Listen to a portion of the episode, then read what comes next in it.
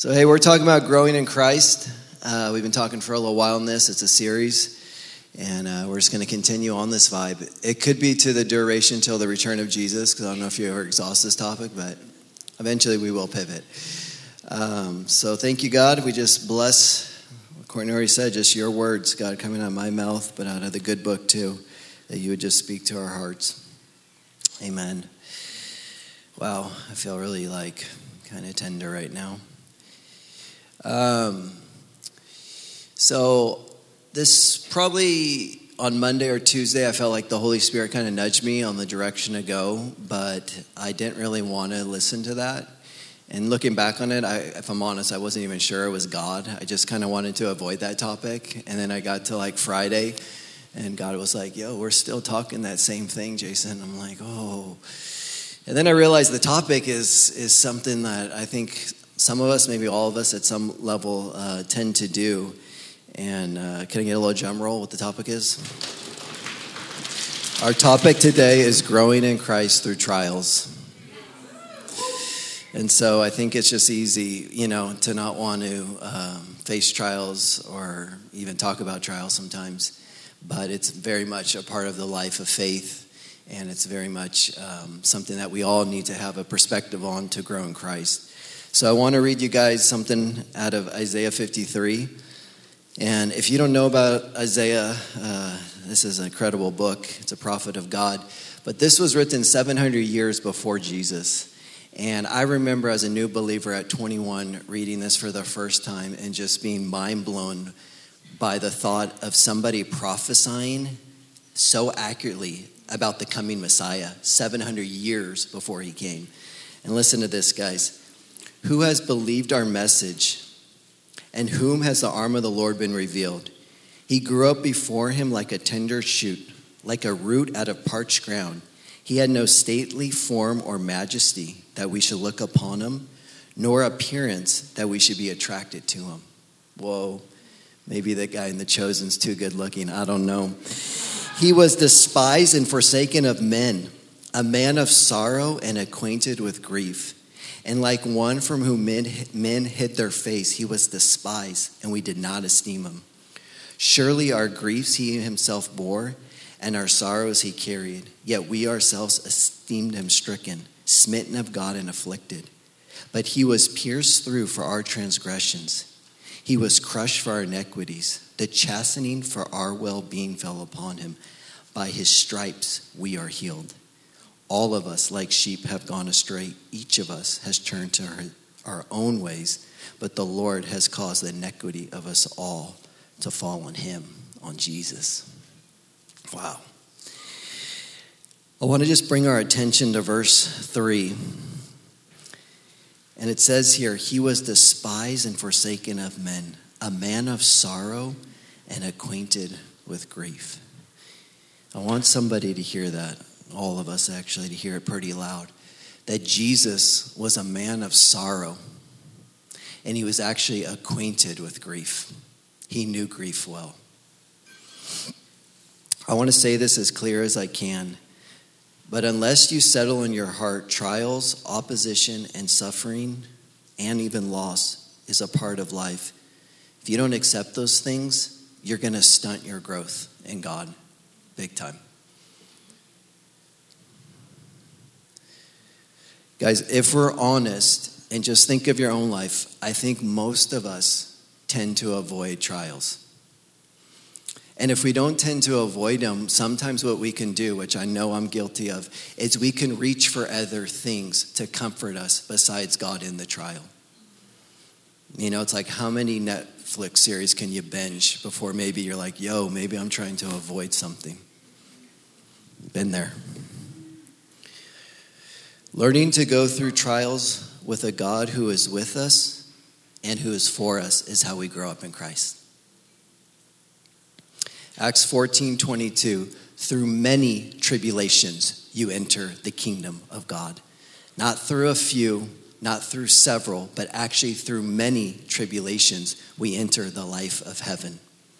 Out of the mouth of Jesus, John 16, I've told you all this so you may have peace in me. Here on earth, you will have many trials and sorrows, but take heart because I've overcome the world. And then in 1 Peter 4:12, I love this one. Beloved, do not be surprised at the fiery ordeal among you, which comes upon you for your testing, as though something strange was happening to you. hear that again. Someone needs to hear this. Do not be surprised, beloved, of this fiery ordeal among you, which comes upon you for the testing, as though something strange is happening to you. Guys, the good news is this Jesus won, right? I mean, that's good. He's overcome the world. The, the other good news is heaven is actually real. That this is momentary, light afflictions, producing in us eternal weight of glory. Isn't that a good verse? Second Corinthians 4. Momentary, light afflictions are going to produce in you an eternal weight of glory. But the reality is this, guys we're in a fallen world. This isn't heaven. That's why we pray on earth as it is in heaven, because we want to see heaven come to earth. But we're in a fallen world, which means first I got to deal with my own sin. And how much self infliction am I bringing onto my own life due to my own sin? A decent amount. Then I got to deal with all your guys' sin. Straight up. and that's bringing stuff into my life. And then we won't even go there about the devil, right? Because warfare is very real. And so then we got that swirling around us. Who knows what's happening right now? Some of us would probably pee our pants if our eyes opened up. We'd be like, what the frick? A demon. Oh my gosh, I'm wet. Um, and then in this life, death is real.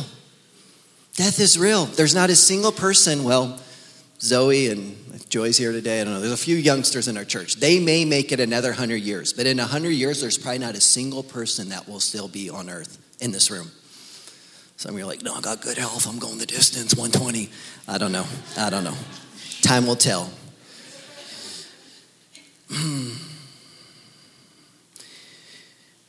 And I haven't lived long. I mean, could be at the halfway mark, could be less, who knows, could be more. Um, 42. But I know this much about life. You're either in a trial, you're either heading into a trial, or you're just heading out of a trial. It's one of those three all the time. You're in it right now, you're about to head into it, or you're like, glad that one's done, coming out of that one.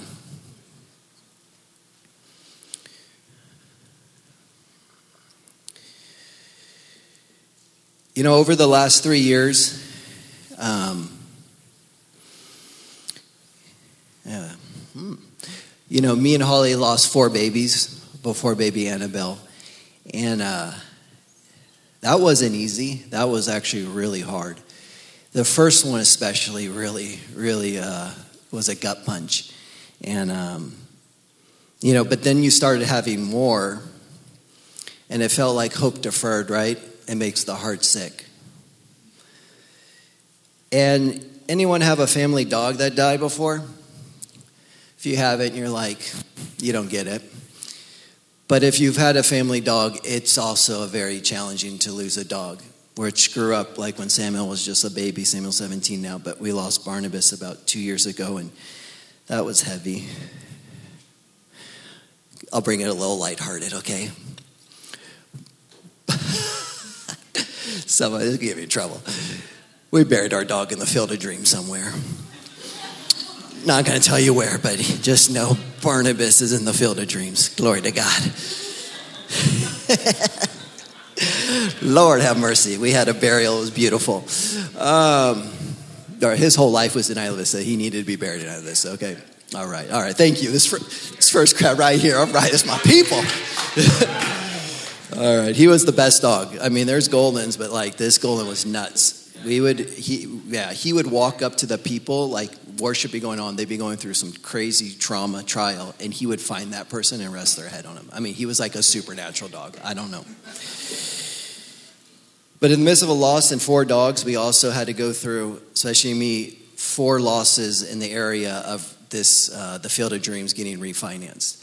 And for some of you, like, that's not a big deal, but for me, it was a huge deal because we were contending for the field and we were contending for the promises that were coming. And it was looking like if these weren't going to happen, we were end up going to lose the field. And that carried on. I thought when we got the field, it was going to happen right away. So did Jack Smith. And then everyone we entered into, we entered in with so much hope, only for all of them to fall through the cracks. And it was like, for the mission base that's coming, baby. Yep. Going to bring people from all over the world to Isla Vista.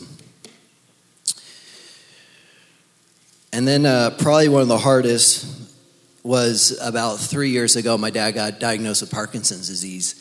And uh, I feel like I've kind of watched my dad die, dying, you can say, over the last three years. He's gone from about um, 180 to about 122 right now.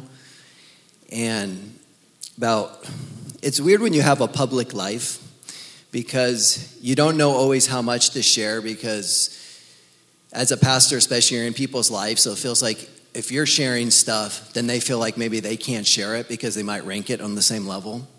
Or if you put stuff out, especially on social media, then you got people throwing stuff at you. Some things good, some things, well, it's just the will of the Lord, brother. Like, that was what someone said off our first marriage, miscarriage. Um, but, you know, I haven't shared this publicly, but my dad, it looked like he was about to die on uh, this month. On February 2nd, he, he got hit with COVID and pneumonia, and he's already pretty late in the Parkinson's disease. And so my sisters, bless their hearts, each one of them kind of ch- changed off days in the hospital because only one person can go in at a time. Um, but you know, he, he came through it, it seems like, but then we brought him home and he was in no condition to be home. And we just recently moved him into um, assistant living um, with hospice care and other things, you know. So I just share this because it's like,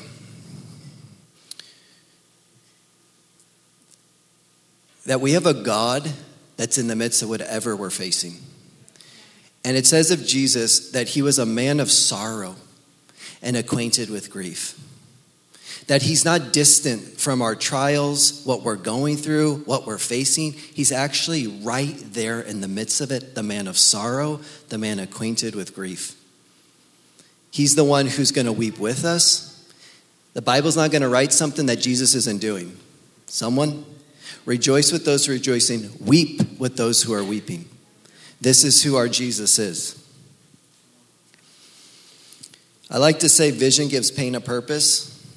And I just want to say, guys, we need vision.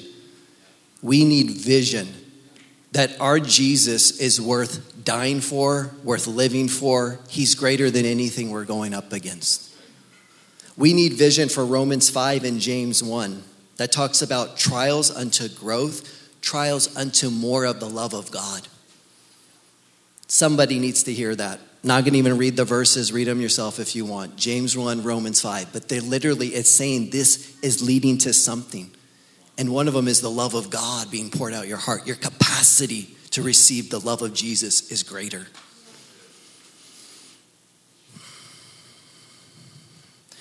I think one thing that's really hard about a lot of trials in life is they come unexpected.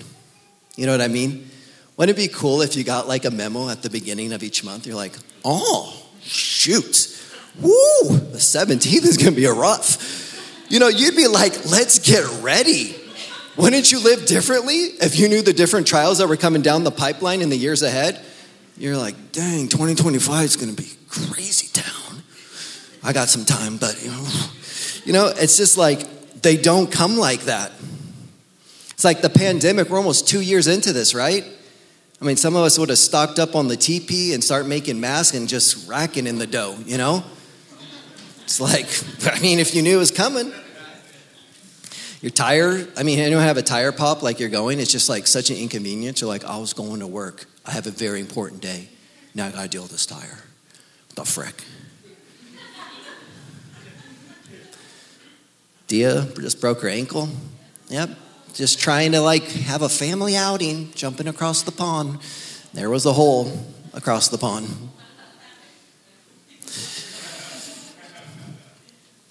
Jobby job. Anyone lose a job before?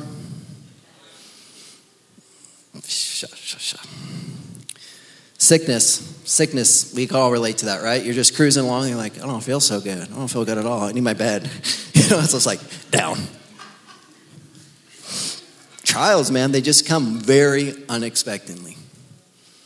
Most of you, almost 95% of people probably in this room, I'm looking at Hannah and maybe a few others, you weren't in IV in 2014, but in 2014, seven people died in Isla Vista in a shooting. That was a huge trial. That was one of the hardest things I've ever walked through as a pastor in Isla Vista. And this church, you know where we were on Friday night when it happened? We were worshiping Jesus in the upper room. And then you hear bang, bang, and you're like, hmm, that's probably fireworks. It's Isla Vista. And then sirens after sirens after sirens. And our city just, I mean, it was in, it just wept. I don't know how else to say it, but a city wept. And that was an incredibly challenging trial that I was not expecting. You guys know the song we sing sometimes, Hope's Not Dead. Feel it rising up again. That shooting happened on Friday. Mac wrote that over the weekend. We sang that on Sunday. But that was an anthem in that season. That song, when it's sung anytime, it just brings me right back. Hope's not dead. I feel it rising up again. I feel it rising up again.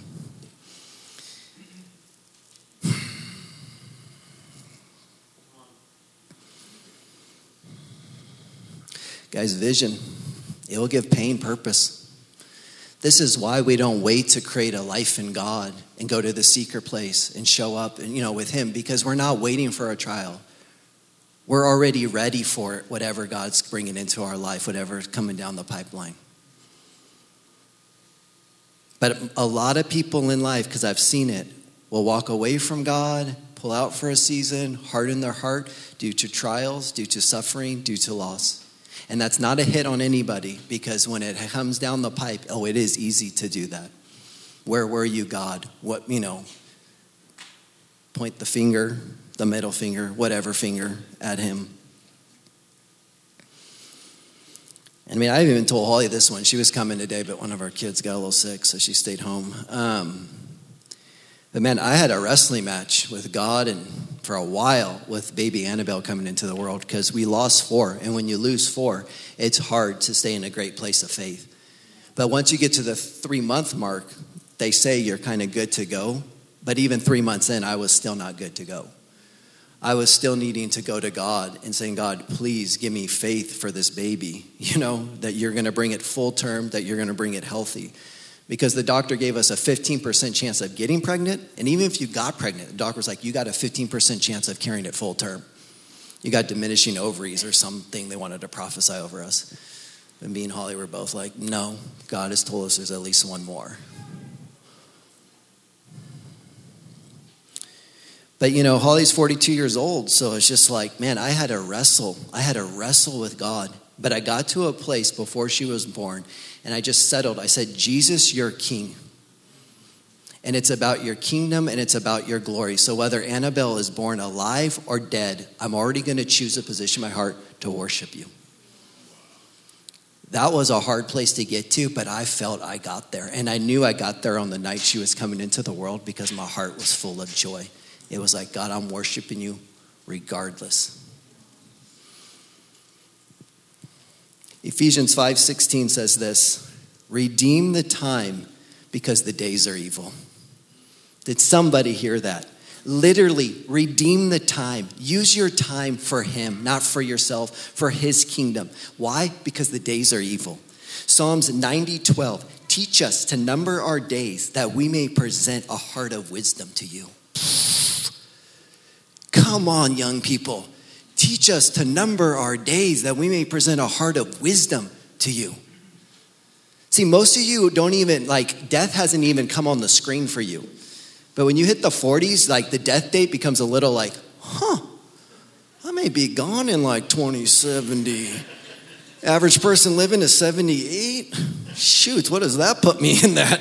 You know what I mean? Like, the death date becomes real, where you start numbering your days to present a heart of wisdom where you're like, time is starting to go.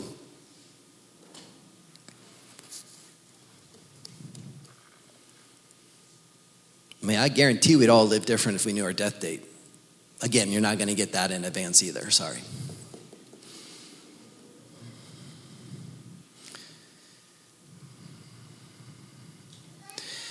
You know, life is hard. I know, like, I don't say that, like, you know, like, oh, life's just hard. I hate life. I love life. I do.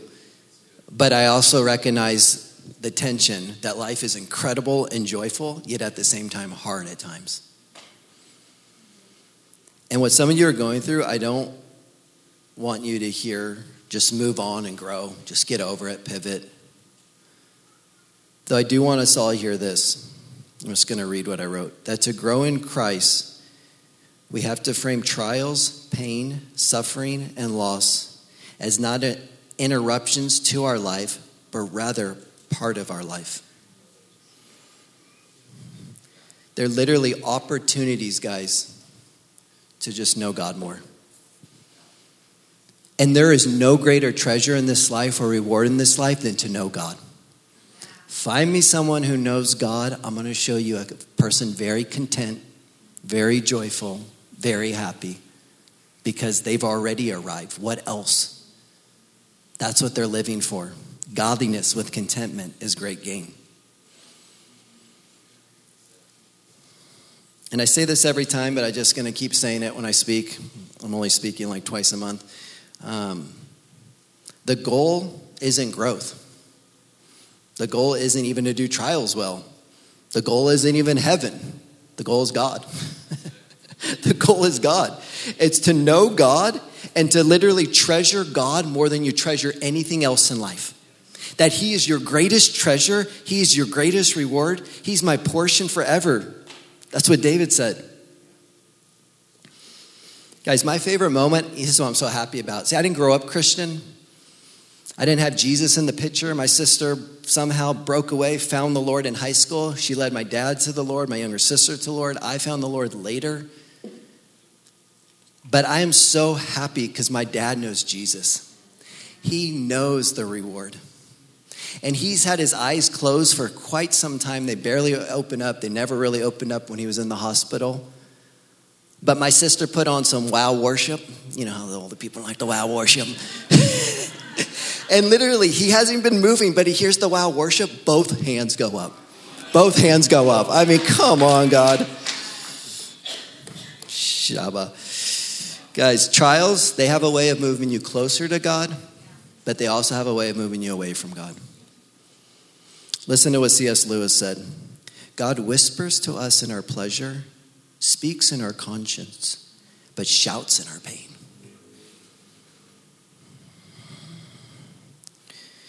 Jesus was a man of sorrow and acquainted with grief, which means this whatever we're facing, he understands.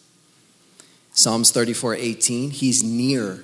Someone needs to hear this say, He's near to the brokenhearted. He saves those that are crushed in spirit. And like a good dad or a mom, when you're going through things, he's going to be right there with you. Some of you may not have been raised that way, but that's not who God is. God is actually going to be near when things are hard. Hmm. And I want to give someone permission because some of us have just grown up Christian or maybe been in different Christian circles. Um, but it's okay to not be okay. It's okay when you're going through stuff to not have the perfect Christian response. Well, just praise the Lord. God is good all the time, all the time. This is just the will of God for my life. Okay, if that's where you're at, the Lord bless you. And that's actually fine because I've actually been pretty good through all this stuff with my dad. I've had some tough moments, some tough days. But if that's not where you're at, there's no need to fake it till you make it. It's better to be honest and be real because that's what we see in the life of David a man who was real, a man who was honest and authentic. And some of you may not know this, but one third of the Psalms that David wrote were lament. They were about heartache, they were about challenging and things not going as he thought they were going to go. A whole book in the Bible is called Lamentations, full of sadness and disappointment. Like a whole book, Lamentations. You're like, I didn't know that. Yeah, it's there. One of the main themes in the Bible, guys, it's is suffering. Genesis talking about evil and death coming into the world. Exodus recounts the Israelites' 40 year history in the wilderness full of trials and testing. I already mentioned Psalms. There's the book of Job. We don't even want to go there. Ecclesiastes. Jeremiah is known as the weeping prophet. And then the New Testament, full of wisdom out of the mouth of Jesus, right? Book of First Peter. If you're going through something hard, read the book of First Peter. Incredible book. Um, so, are the does my slide work or no? Okay, I'm not ready for it yet, but soon. Oh, you try to sneak it up there. Because the second I put it up there, you just left Jason and you're on the slide. Um, so I don't normally do this. For, like I think maybe for the first time, last time I spoke, I gave some very practical stuff, and some of you are like, "I love when you did that." So don't think this is coming all the time, but I'm going to give you four practical things again. Okay, the benefits of trials. The first one trials lift our eyes off of the unstable world onto a stable God. Let me say it again. Trials lift our eyes off of the unstable world onto a stable God. They have a way when things are like shaking that you're like, oh no, I need the rock.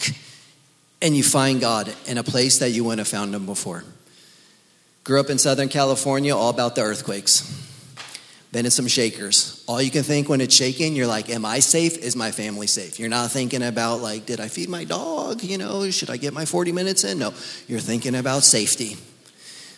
Okay, second benefit trials invite us to let go of orphan living and enter deeper into being a son or a daughter of God. We have a father, we're not alone, he's always with us. But trials will test that big time. Do we really believe in the love of God?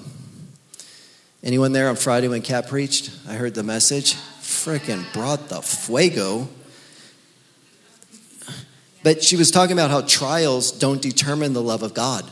That was settled 2,000 years ago on the cross. Jesus loves you. It's already done. He showed himself. The trial is He's in it now with you. And if we're not careful, guys, we can easily put God on a trial when we're on trial, right? If we haven't settled that love thing, then we will be putting God on trial when we're going through things. It's just inevitable. Benefit number three trials can help shake off living fake, like everything's okay, when life is clearly not okay, and they can welcome us into living into weakness, vulnerability, and in God's strength. Guys, weakness and strength, this is a whole sermon, so I'm not even going to go there, are the same thing in God. So the Bible says, let the weak say, I am strong. That's why Jesus said, My grace is sufficient for you, for my power is made perfect in your weakness, not in your strength. And lastly, deep wounds deepen us. Deep wounds will deepen you. I guarantee you go through things with God, you'll be less judgmental You'll be less hard on other people. You should just get over that. You'll have way more compassion. Your heart will open up more. I mean, it's like I've been through some crazy stuff with my back, throwing it out. I mean, someone has back pain, I'm like, oh, are you okay? You know what I mean? I'm like, I'm right there.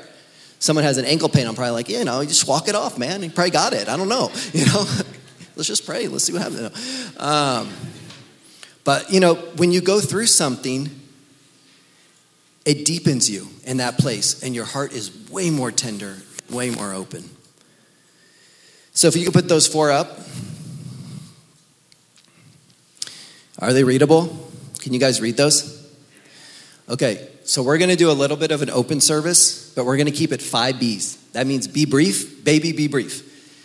And so, if you're to come up here and try to drop your 10 minute story and then go into one of these, probably not the Sunday but just keep it brief and stay within these four lanes, okay?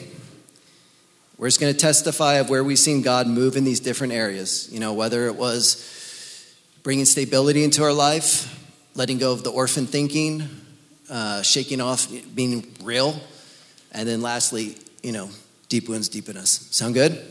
Okay. Who's coming first?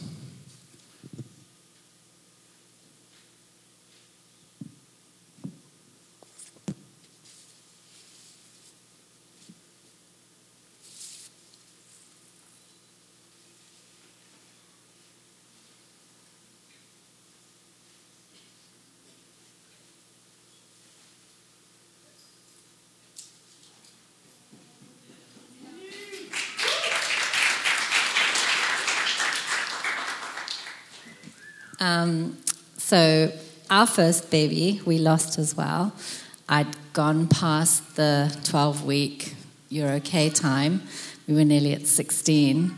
So that was pretty horrific. Um, and then after that, we have four very healthy, amazing sons. Um, but we ended up having six miscarriages throughout the period. And I remember every time there was an issue, the doctors would say, Can we take the, the fetus and do tests? We need to find out what's going on. And every time I prayed, and the Lord said, No. And when we had our third son, Jacob, um, he stopped breathing, was very sick. And I was in hospital with him, and I got very sick. It was like the enemy was really after us. Um, and it's interesting because my first baby, I had really hard labor and it was emergency. My second baby, same thing. The third baby was born, and at six weeks, he nearly stopped breathing, and it was just crazy. And it's interesting because when Jacob was sick, they did take a lot of tests and they found out that it's actually not possible for me to have children. Um, I have something called anticardiolipins, which explains all the miscarriages. But from day one, I decided that God is faithful and nothing is impossible. And so I always prayed and said to the doctors, you know, I love medicine, but you don't get the final say so. And it was amazing because after every loss, I remember God just making me so deep. And it's like I understood the sovereignty of God, and I was so full of faith. Since then, Jez and I, over the years, have prayed for many, many women who cannot have babies, and they've all had multiple children. And God, you know, you get, you get to take back what the enemy's t- stolen from you. You really do. You, you have the right to go in and go, I get to take this back. And I'm a doula now. So that's pretty awesome. That was awesome. Remember when Mark shared? You can come up. Um, remember when Mark shared about the Word of God? I said how key it is to find scriptures to back what we believe. But there's a verse that says, He who overcomes, I will give authority over the nations. So the area that you overcome, you get authority in that area. And that's what you see with Lindsay.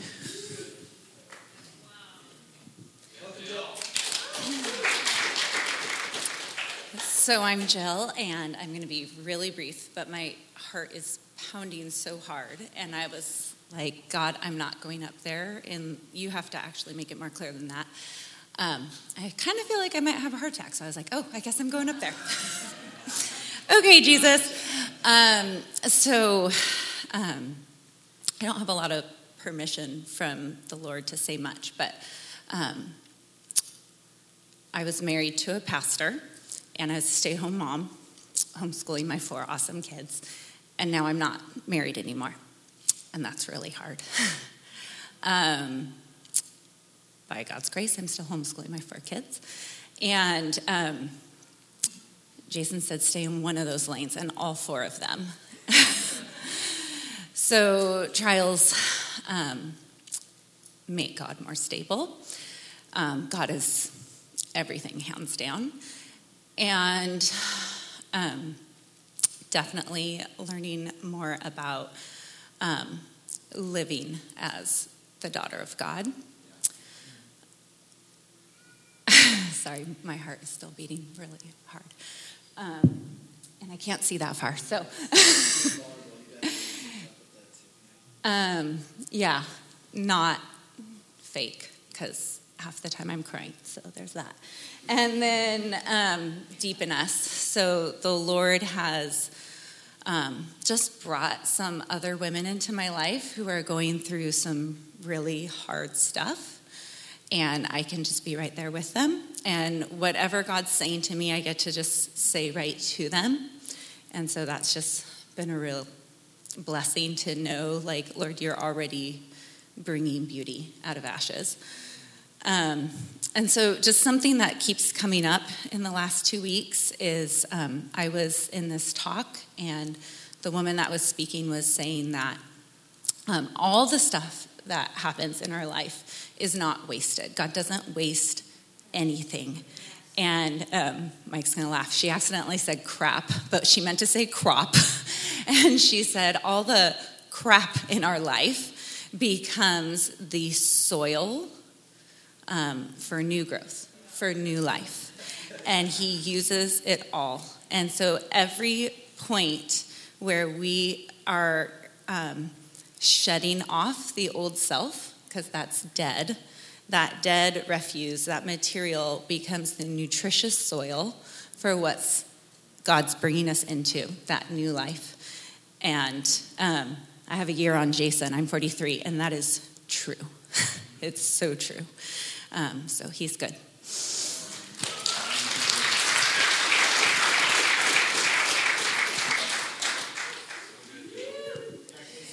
That was really good, Jill. Oh, my heart's pounding too, but I don't feel like I'm going to have a heart attack. Maybe, actually, now that I'm up here. Um, ooh, so, oh yeah, God, just give me words. Um, I, for a long time, have dealt with really bad anxiety, and I, like, didn't know what to call it for a long time.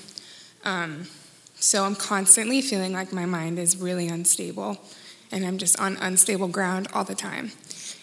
Um, and I was telling, I think I was telling my mom the other day, like, if you were in my head, you would realize how exhausting this would be and you'd get it. Like, it's hard to explain it to people, but I'm exhausted all the time. Um, just mentally. And like, I, I've gone through a lot of trials in life and like have had hard times for sure, but a lot of it is mental. Um, I'm not speaking that over myself, it's just something that I deal with. And I do feel like part of it has helped me be able to relate with people. Like there are so many good things that have come out of like my trials in the physical world and then the mental and spiritual. But um, even today, like I was getting a smoothie and I was going through these like mental gymnastics of like anxiety for no reason. And I just was like, thank you, God, that you are stable because I do not feel stable. And I like I was like, oh, that's interesting. Um, because every like things do feel unstable a lot and like if you deal with anxiety or whatever there's so many different things that we can feel like we're just sinking um, God is so good. And like the second that I walk into something that I feel anxious about and I tell myself, I'm secure in you because you are secure, like everything changes.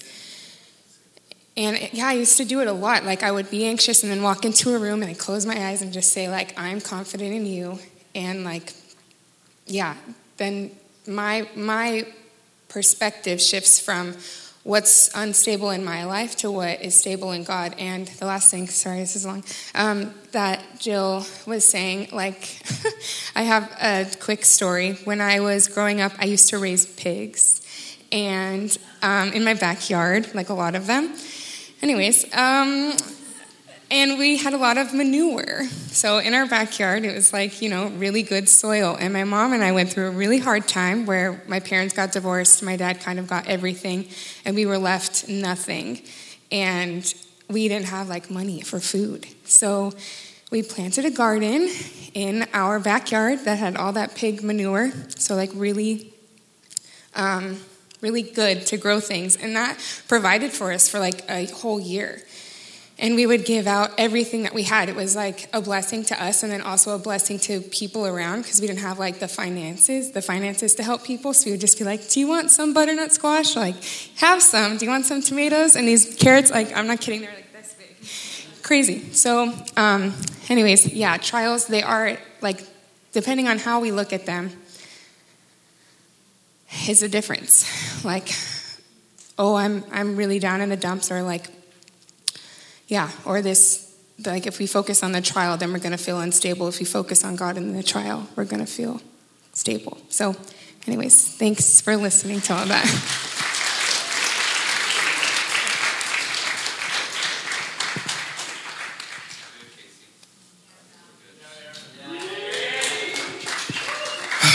I resonate with the heart pounding. I'm feeling that. Um, I, yeah, Um, I'm going to stick with number one trials lift our eyes off of the unstable world and onto a stable God. Um, I feel like the last couple weeks I've been going through like a weird trial stage. Um, the Lord's just been teaching me a lot. And I was reading this book by Brennan Manning, and there's a quote in there, and it said that trust is to be convinced of the reliability of God. And it was just like shining a light into my own heart because I feel like a lot of times I allow like trials and different things that come along to steal my trust and like it kind of like diminishes my trust level. And then when things are going great it's really easy to be like oh i trust you god you know? Um, but to be convinced of his reliability and like what that looks like is like no one can come up to you and be like yo the sky's brown. You know what i mean? Because it's blue. It's the sky's blue. Like we're convinced of that. Um, and i feel like that same trust in, in god is available to all of us where we can trust that he's reliable and that he comes through every time. And yeah, that's what he's been doing to me.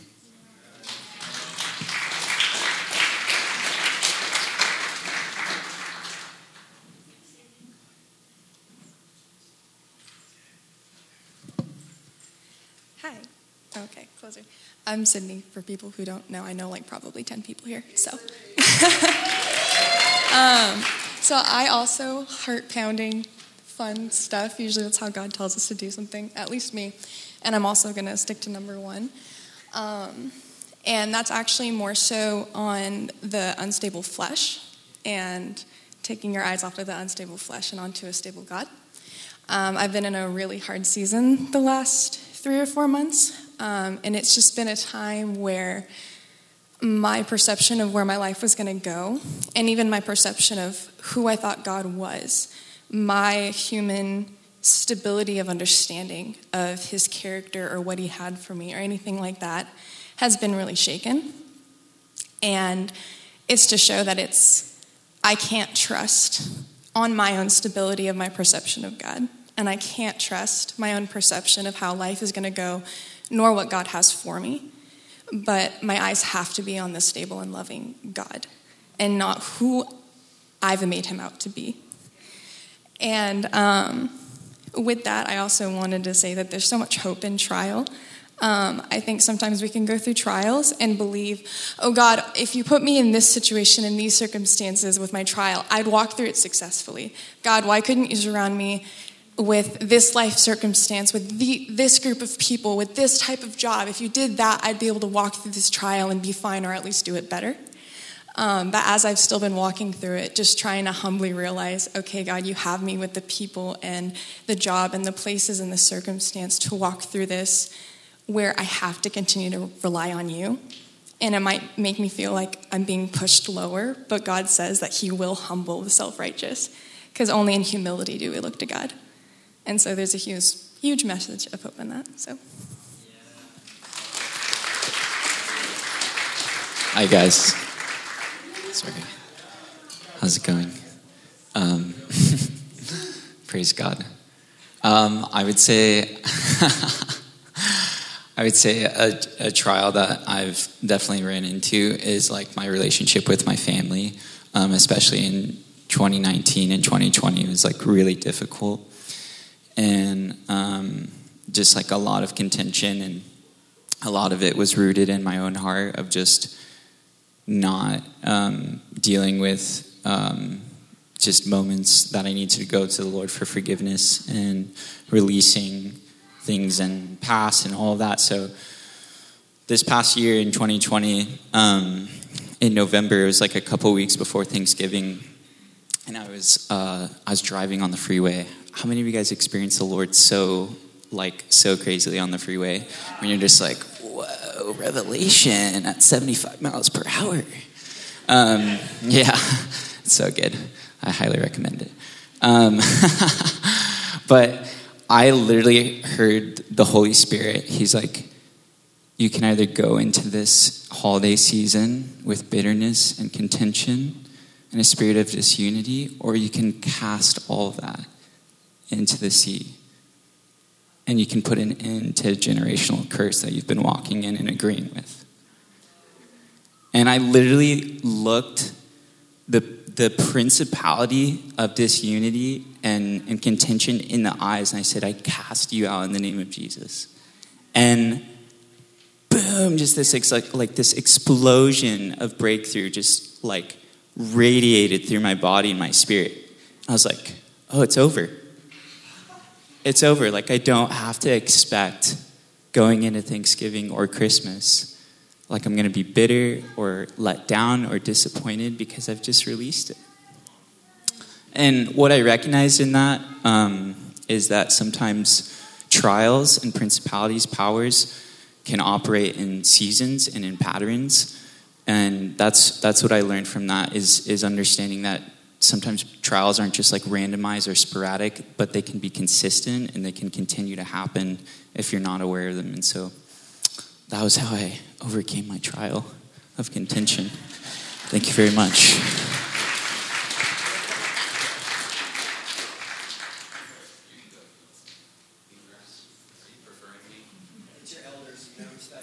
Pref- prefer one another. That's a scripture. You're just getting all the blessing today, bro. Um, You know when you set your clock, yeah, I do this for myself. So, um, when your heart pounds a lot, that's okay. It happens to everybody. I've spoken so many times, and sometimes it still happens to me, but it gets better over time the more you just do it because you know the faithfulness of God. So, I think number two is what I'm going to focus on. And honestly, if I could say, um, I think if you get number two, all the other ones cascade from there.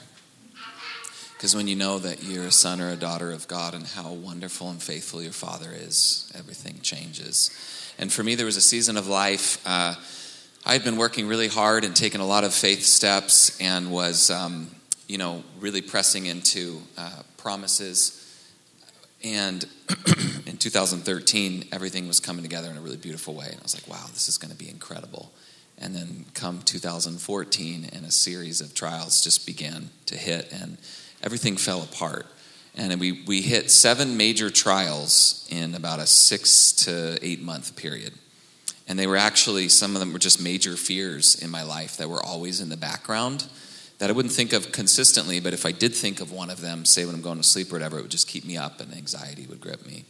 And so in that season, not only did our business begin to fall apart and we ended up like not just in debt, but fully in debt all the, you know, all the way. And Dia got really sick, and we didn't know what was wrong with her, and she was um, in bed pretty often for about four months. And then we found out we were going to lose our housing, and um, I got betrayed by somebody who had been a, uh, you know, a confidant and a mentor. And so a number of things all happened at the same time. And I remember sitting with the Lord one morning and saying, Oh man, Lord, like literally like counting these things and realizing, wow, these have all been major fears in my life, you know. And one other one was a major medical emergency, and we had just lost our medical insurance. So it was like, oh, seriously? We have a one hour long ambulance ride down from the mountain and have to do all this crazy testing at a hospital. This sucks. but as I was sitting with the Lord, I walked out in the living room because um, I was going to go on a walk with the Lord, and the kids were watching Frozen. And Elsa was singing, Let it go, let it go, can't hold me back anymore. And, and I, the Lord said, Stop. And I stopped, and I just listened to the lyrics of that song. And, he, and then he smiled, and I said, Okay, let's walk. And as I walked, he said, That's you, son. He said, It's not going to hold you back anymore. And these fears and these trials, he said, Those things are now done. He said, Look at you. Look at all these things that have happened that were, that were terrible in your mind, and you're still here. And you're still okay. And I'm still for you.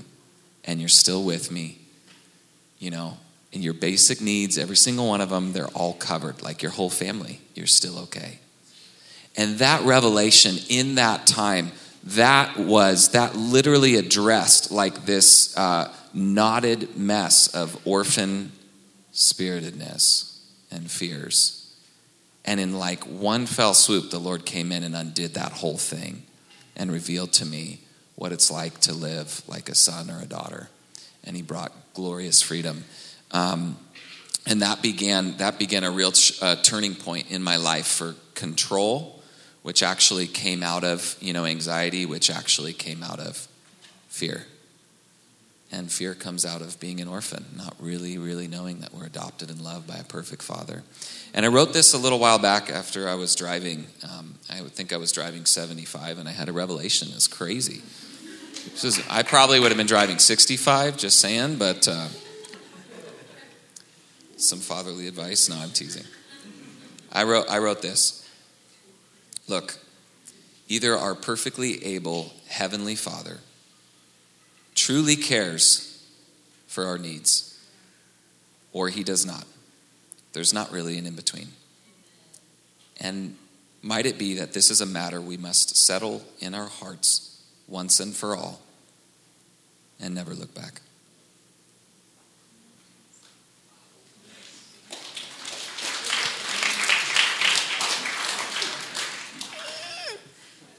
Bless the Lord. Um, hi.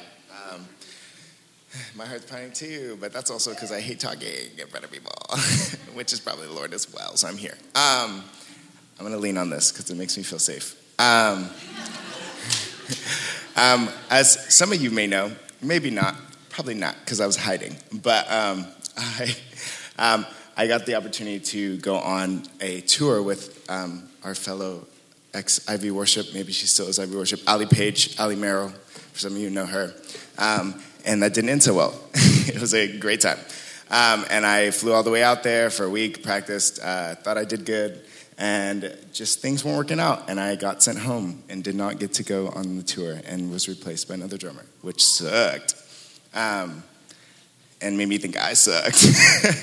and so I think uh, I'm focusing on number three because it was really easy for me growing up is something I learned too is just be like, I'm good because I'm always the happy Sam, the joyful Sam. People love Sam. Being around Sam is fun. And so I felt like, oh, that's the way I need to be so it looks better. God's going to fix it anyway. This is going to be fine. And I think try, coming back and trying to do that was so crazy because this time I was like, uh, felt like a powering down robot. I was like, well, it's not working. I'm malfunctioning. I feel di- like I'm dying still. and I was trying to come to church, talk to people, be a part of stuff, and it just made me feel like something was not right and I need there's something else that's like missing in this moment. It's not just to blow it off like it didn't happen. And I had a moment in my room where I was so frustrated. And also I got robbed right after that. Got back, got robbed, my car got robbed, broken into. Clark experienced this. They used all my money on my card for rent. Um, and I was like sick, praise God. Uh, the subleaser I had didn't pay me all the money. Um, and that boy messed my room up. It was crazy. Anyways, it was disgusting. Never let anybody stay in your bed if they're a subleaser. Take your stuff out, bro. Anyways, um, new one. I, I, didn't know that I was playing. Anyways, but um, so just stuff was happening left and right. I was getting wrecked. Uh, point being, I just sat in my bed and I had this moment with God where it was just like, I felt like God was like talking to me. He's like, you keep trying to like make this go away by being happy. But what if you actually just like were honest with me right now? Like, it's actually okay for you to tell me that you hate this and you wish you were on tour right now and you wish you were getting paid and didn't take a month off of work to now not have money for another month and a half, two months to pay rent. How are you going to do that? And I sat there and I was like, uh, started just bawling and I was like, oh, you're right. I do hate this. This sucks. This is so annoying. And, and I all of a sudden felt this whole thing leave of like, this is what this is what I wanted you to be doing the whole time. Invite me into this space with you because I actually understand what's going on and I see it and I'm not just here like, Sam, okay, get over it. Next thing, let's go. It was like, no, like come to me, come be in this space with me. And it just actually just did wonders. It was crazy. And I was like, oh, I need to do this more often. This is crazy. I actually feel better than faking it and know, all this stuff. Anyways, I'm going too long, but it, it, it's just, it, it really is just a matter of believing like more, your focus should be more on Him and what He is doing because it's like at the end of the day, like the more you look up at Him, the less the world down here and the things going on around you look so big and so crazy and so like un- impossible. Um, and if we keep looking at this stuff, then obviously, yeah, it's going to look like the biggest thing in the world. But if we just look at Him, who's perfect, and actually the one making all this happen and making us uh, go from glory to glory, then we're chilling, and it's about. So praise God. Um, yeah. Sam, I just want to say you are a champion. And um, I've seen you go through this, bro. And the fact that you have continued to bow low and surrender to Him means that He's going to have His way in taking anything that the enemy meant for evil and turning it around for good in your life. Oh, my heart's beating really fast too. This doesn't normally happen when I get up here. Um, hi, guys, I'm Mark. Um, oh, hi, Mark. um, I think a lot of us, our hearts are beating right now because I think this is a message from the Lord for now, for all of our lives. Um, me specifically, the past week and a half has been the Lord helping me realize. You know, those moments where you, or maybe you don't know those moments, maybe I could describe it to you in the sense of imagine being in a dream so deep that you don't realize that you're not awake until you're awake. And the past week and a half has been the Lord helping me realize that I am not super okay right now. And that's totally okay. And realizing, I think the moment that really like locked that in for me, um, I went to, I'm a musician and the worship pastor here, and um, I really like pianos. And so I went and looked at a new piano today from the guy who sold me my last one. And I checked out this piano and just had a beautiful time sitting there. The piano, for all of my life, has been one of my closest friends. And sitting there playing this piano was so special. I can't afford it right now, but I'm going to save up for it. But coming home from that moment, I walked into the house and um, my housemates were all sitting around like working on their computers and stuff. And the way that I was interacting with them as soon as I walked in the house was like the fully alive Mark Barlow. Like I haven't seen myself in a long time. And I had forgotten. And I have, in some ways, felt like I've fallen asleep to who I really am. And I was like, God, what is happening right now? And I could hear, and I went into the other room and I could hear Clark and Abby saying, like, what's up with Mark? He's back. Like, we haven't seen this in a really long time. And I'm just here to testify about number three, because whether or not we know that we're living fake, it's not that that fake part is like a, a willful thing that we always step into. Sometimes we don't know that we're going through a trial. And sometimes it's unrecognizable. Sometimes I'm unrecognizable from who I really am because of the season. But up on number one, God is a stable God and He is so consistent. And so right now, I'm just standing before you to testify that if if you are asleep right now to the fact that you're in a trial or that you were in a trial, that God is going to wake you up and He's going to help you realize your need for Him. And so, right now, if that's you, just raise your hand and say, Jesus, I acknowledge my weakness before you and I take a hold of your strength. In Jesus' name.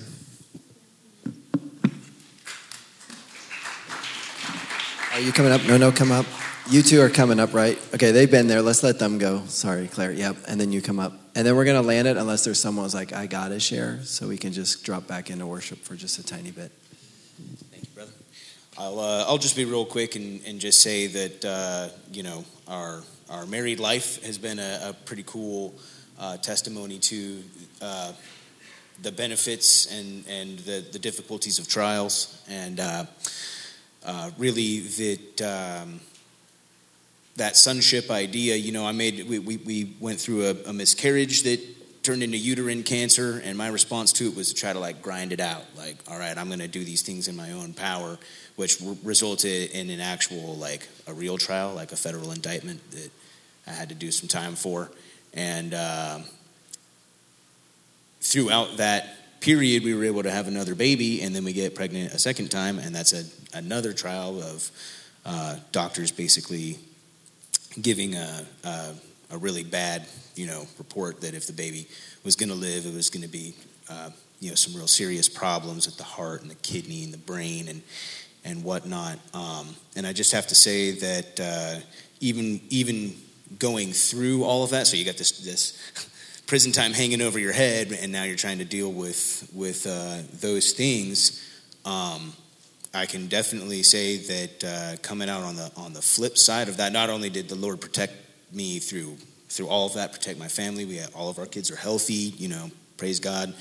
Um, but He showed me just a lot about what that meant. Like it wasn't because uh, you know because uh, my suffering was so much worse than anybody else's, and and it, and I didn't get through it because I did anything better than anybody else. He just showed me you're, you're my son. I'm I'm going to give you sons and daughters. You're going to feel the same way that I feel towards you. This this isn't. Uh, it's it's really very simple, um, and uh, and being able to know God like that now, and go, and what He's brought uh, both of us through, it's like you, you, can't take that away from me, you know. And uh, and so yeah, there's there's been new trials, and you know nothing is is, is perfect, but uh, man, do I feel like the Lord has has really kind of given me some armor uh, to walk through some some hard stuff and and to, and to walk with my brothers and sisters through some hard stuff and just really trust that role that he's given me as his son and how, how what a big thing that is. It's a it's a simple phrase but it's just really life changing so some of you have already heard some of my testimony but like my life is pretty much like a hot mess. It's great. Um, so uh, so all the many trials that i've like been through uh, with the the birth of the twins that like led us up to there. Like a lot of really heavy stuff happened, and it, and it sucked. Um, but it gave me strength. So when um, I was in the doctor's office, it's a crazy wild story. I'm gonna be really quick about it, and it touches like all four because that's just the way God is. Um, we're sitting there and and we found out well first found out we were having twins, and we were like, oh snap, because we lost, we already lost a, a baby. So it's just like, oh, this is like, here, I'm going to give you guys the baby that you lost. Sweet. And then we're in there, and the doctor was like, your kid is going to come messed up. It's going to come out messed up. And she straight up said, your kid is going to be retarded. I was like, what?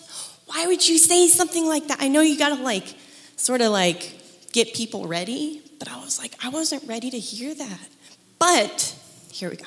Here's, here's the best part. Before Lily was born, so if you know all my kids, it goes Dominic, Lily, and then the twins. So before Lily was born, I had a God dream. And in the God dream, it was four kids. Well, at the time, it was just Dominic, and I was pregnant. I didn't know what I was going to have, if it was a boy or a girl. Well, it turned out it was going to be a girl. Cool. In the dream, it was two girls, two boys. But I only had a boy and a girl. Okay, whatever. Go into the, the very first prenatal visit, and you're having twins. And I'm like, oh, no wonder I'm so sick. So then when we go in for the like extra prenatal visits, and then we found out it's a boy and a girl, we're like, oh, wow, is this the dream? And so then I was plugging along, like, okay, life is good this is this is the dream and then when the doctor was like nope like you, we'll be even amazed if this kid comes out alive. Oh, I'm all nope. Nope. I i saw the dream. I was like no you, you can't do that to me because god has already told me that this is going to happen that I'm going to have my two boys and my two girls, and we're going to be on a beach, and it's going to be amazing, and they're all frolicking around, and it's great. And so I still have that dream that we're gonna frolic on a beach with my four kids and it's gonna be great. And so each time, each visit that we went to, your kid's gonna be messed up. We, Caleb came out, he was breech, and he was the first one to come home. Grace, she, she got pneumonia, so she had to stay in the hospital for one extra week. And we were like, wait, why, why is Grace like the one sick in the hospital? So I was like, okay, well, that's cool. Like, Caleb got to come home before his sister. Cool.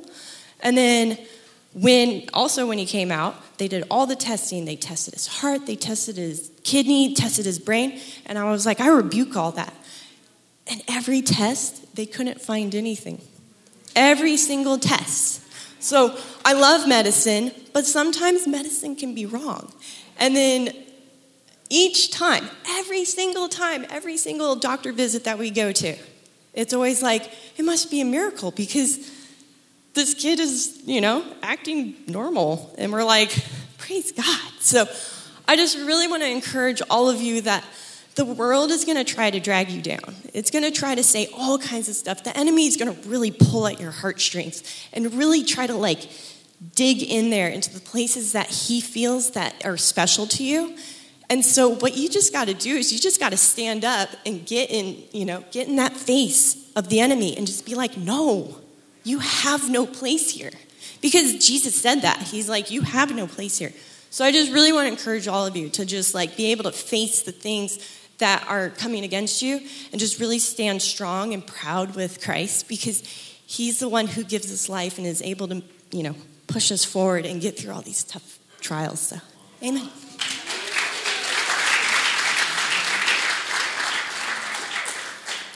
Hi, everybody. I'm Claire.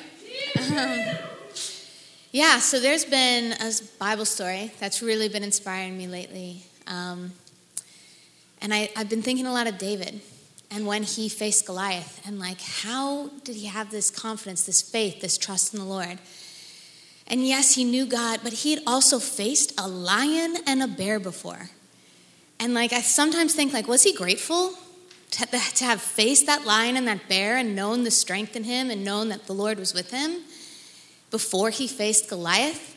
And like, there are lions and bears in our life.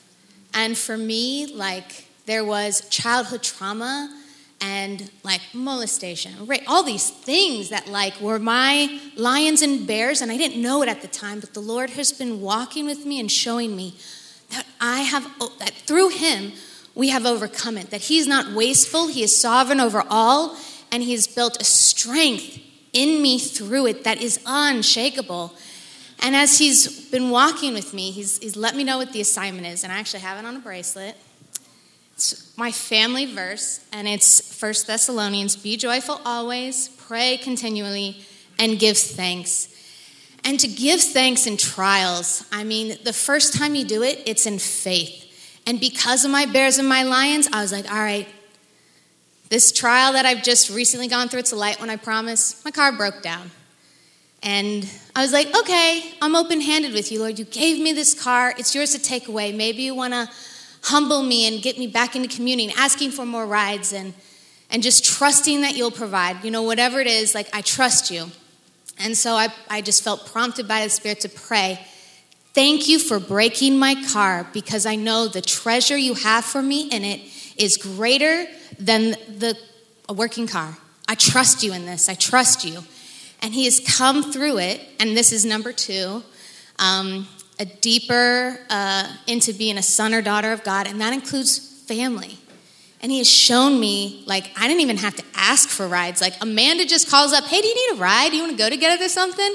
He just showed me like the community and the family I was a part of, that there was a trust and a connectedness there, that, that I was loved and looked after and taken care of, and that I wasn't alone.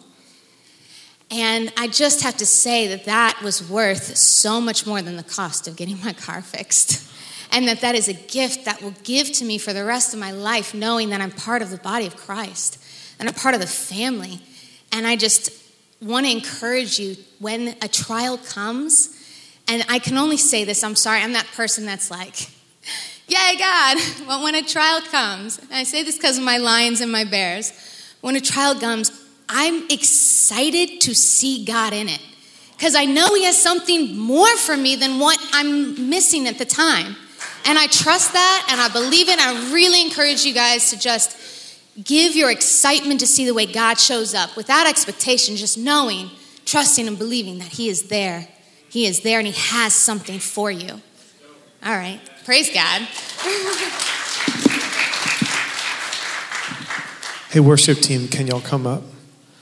Um, as we transition, um, I just wanted to say, as I stood in my living room, realizing that I'm alive again, at least for a moment, the Lord showed me that that was me being reconnected to hope.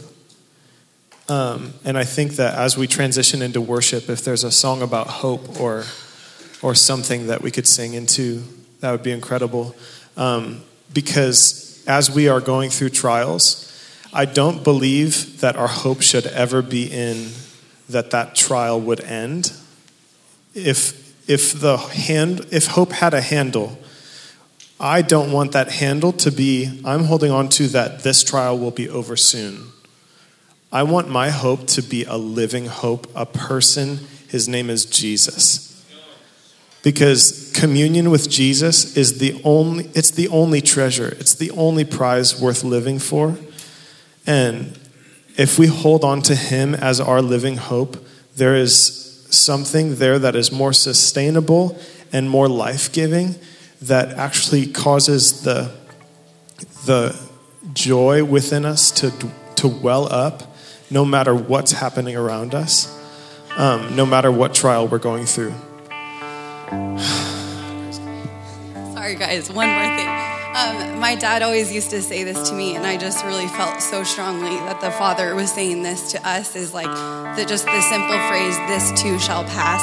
And whatever you're in, and like you're, yeah, we know all these great points of, okay, there will be breakthrough or there will be a day where we don't have trial, but like sometimes the only thing that like gives your present mind and your mental health like solace is like this won't last forever. Like this too shall pass. So I just wanted to like pray too and like the the fourth one like deep wounds like deepen us. Like I just Jesus has has like interceded and, and is continually crying with um, what you're saying, like what with what Kat was saying. So I'm just gonna pray and just that like the intercessor of like Jesus would just come and like give you a hug right now if you need it.